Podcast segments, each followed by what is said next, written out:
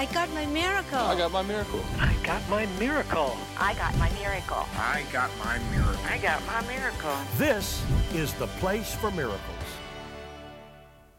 Many people are in great fear today because of what's happened in the economy, of what's happened with terrorism and things of this nature, and many people are in, in fear. But of course, the Bible says that God has not given us a spirit of fear, but instead He's given us a spirit of power and love and a sound mind. Therefore, I say to the devil, You take your hands off of me.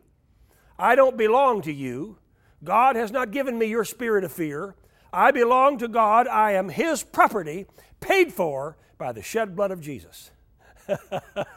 when I was a boy, uh, I walked to school when I was in junior high school, and uh, there was a dog that lived with the family next door, and I was terrified of that dog. It was a big dog, and every day that dog would chase me, and I would run as fast as I could to get by their yard to go on to school. And then when I came home from school, that dog would chase me past their house into my driveway.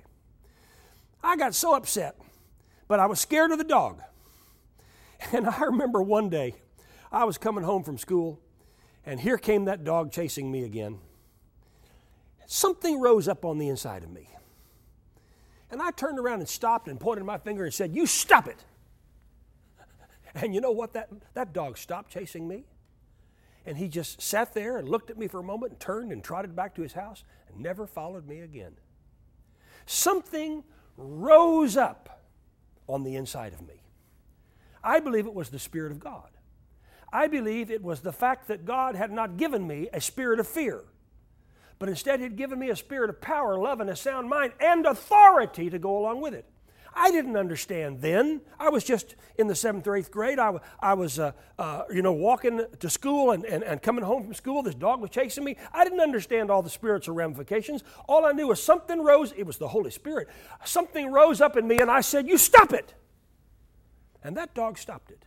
And you know what? He never, ever chased me again. Take your hands off me, God. I don't belong to the devil, I belong to God.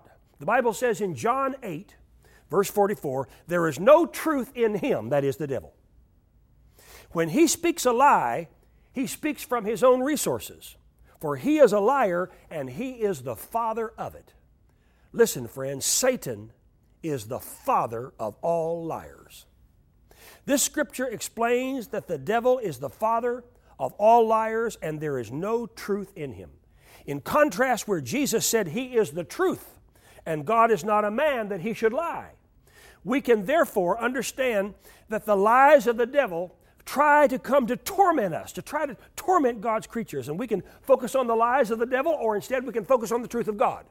Choose, the Bible says, choose this day whom you're going to serve. Are you going to serve God, or are you going to serve the devil? Are you going to serve fear, or are you going to allow your faith to move? Well, you may be tempted by the devil. As I was running from that dog, I was tempted to be scared every day. Or you can say, Stop it, devil. I belong to God. You can't have that. You can't have me. And in order for us to do that, in order for us to sink, for that to sink in, we've got to realign our prayer life. We've got to realign our thinking. We've got to realign our spirits toward God so that we not only can believe God and confess the Word of God, but see the Word of God come to pass in our lives. Now, another scripture, very important. One of the Best scriptures in the whole Word of God. In fact, it was my dad's favorite scripture above all. John 10, verse 10. The thief, or the devil, cometh not but for to steal, and to kill, and destroy. But I, Jesus, I have come that you might have life, and that you might have it more abundantly. You've got to choose who you're going to believe. Are you going to believe the devil, or are you going to believe God?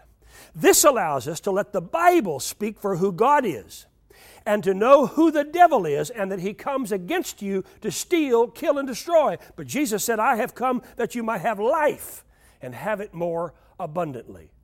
You say, Well, Richard, there's a devil out there. Well, I know that. He was defeated at Calvary, but he has not yet been destroyed. And the Bible makes that clear. In 1 Peter 5 8, the scripture, uh, Peter says to us, Be sober, be vigilant, because your adversary, the devil walks about like a roaring lion seeking whom he may devour. Yes, he was defeated at Calvary, but he has not yet been destroyed. That's why we have to take authority over him, and we must give voice to those words and say, Devil, take your hands off of me. I don't belong to you, I belong to God. I am God's property, and you can't have me. In first, or excuse me, in 2 Corinthians 10, verse 4, the Bible says, For the weapons of our warfare are not carnal but they are mighty through God for the pulling down of strongholds. We have the authority to take spiritual weapons, not weapons that were made by man, no, spiritual weapons. We have the authority to take those weapons and pull down, cast out those strongholds which the devil has tried to lay upon us. We've got to change our minds, we've got to change our thinking, We've got to change our way of operating. These weapons that God has given us are not of flesh, they're not from the natural, but they're spiritual weapons to take on the devil.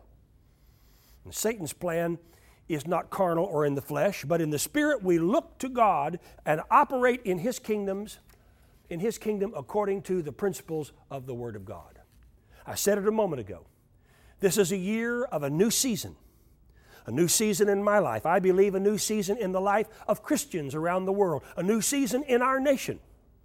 Timothy, first, uh, 2 Timothy 1 7, I'll read it again. For God has not given us a spirit of fear, but of power, love, and a sound mind.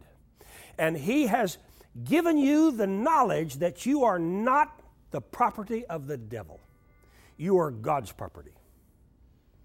And how does that happen? It happens by faith. God has given us the measure of faith, Romans 12, 3. Well, if God gave it to you, He expected you to use it. Faith comes by hearing, and hearing comes by the Word of God. And I'm bringing you the Word of God today, so therefore we're having the hearing of faith. And then add in 1 Corinthians 6.19. How do you know? How do you know who you are? Because the Bible tells us that we are not our own. We were bought with a price. And the price was the shed blood of Jesus. Do you not know that your body is the temple of the Holy Spirit who is in you, whom you have from God, and you are not your own. You see, we belong to God. That way we can stand up and hold our head up and square our shoulders and say, Devil, you take your hands off of me. I don't belong to you. You don't have any right to put sickness and disease on me. You don't have any right to put fear and worry and discouragement on me. You don't have a right. The devil has a strategy, all right. It's deceitfulness, it's cunning, it's craftiness. He hits below the belt. He doesn't play fair. But we have the authority in Jesus' mighty name to say, No, devil, I rebuke you. You can't have me. You can't have my family. You can't have my wife. You can't have my husband. You can't have my children. You can't have my grandchildren. You can't have my body. You can't have my finances. You can't have my country. Because we belong to God. Say this with me. Devil, come on. Say it with me. Devil, come on, say it. Devil, I don't belong to you. Say it with me. Devil, I don't belong to you. One more time. Devil, I don't belong to you. I am God's property. Paid for in full by the shed blood of Jesus. Say this now. It's a new season. I call a new season in my life. Call it. Say it. It's a new season. It's a year of realignment and doors opening that no man can shut. Say this. It's my year. This is my year. In the name of the Lord. I believe in miracles. I believe for something good from God to happen to you. Satan, I don't belong to you. I am God's property, paid for by the shed blood of Jesus. And God hasn't given me a spirit of fear, but instead He's given me a spirit of power, love, and a sound mind. I'll serve God. I'll walk through that new door that God has opened for me. I'll spiritually realign myself and make sure I'm in the center of God's will in my life.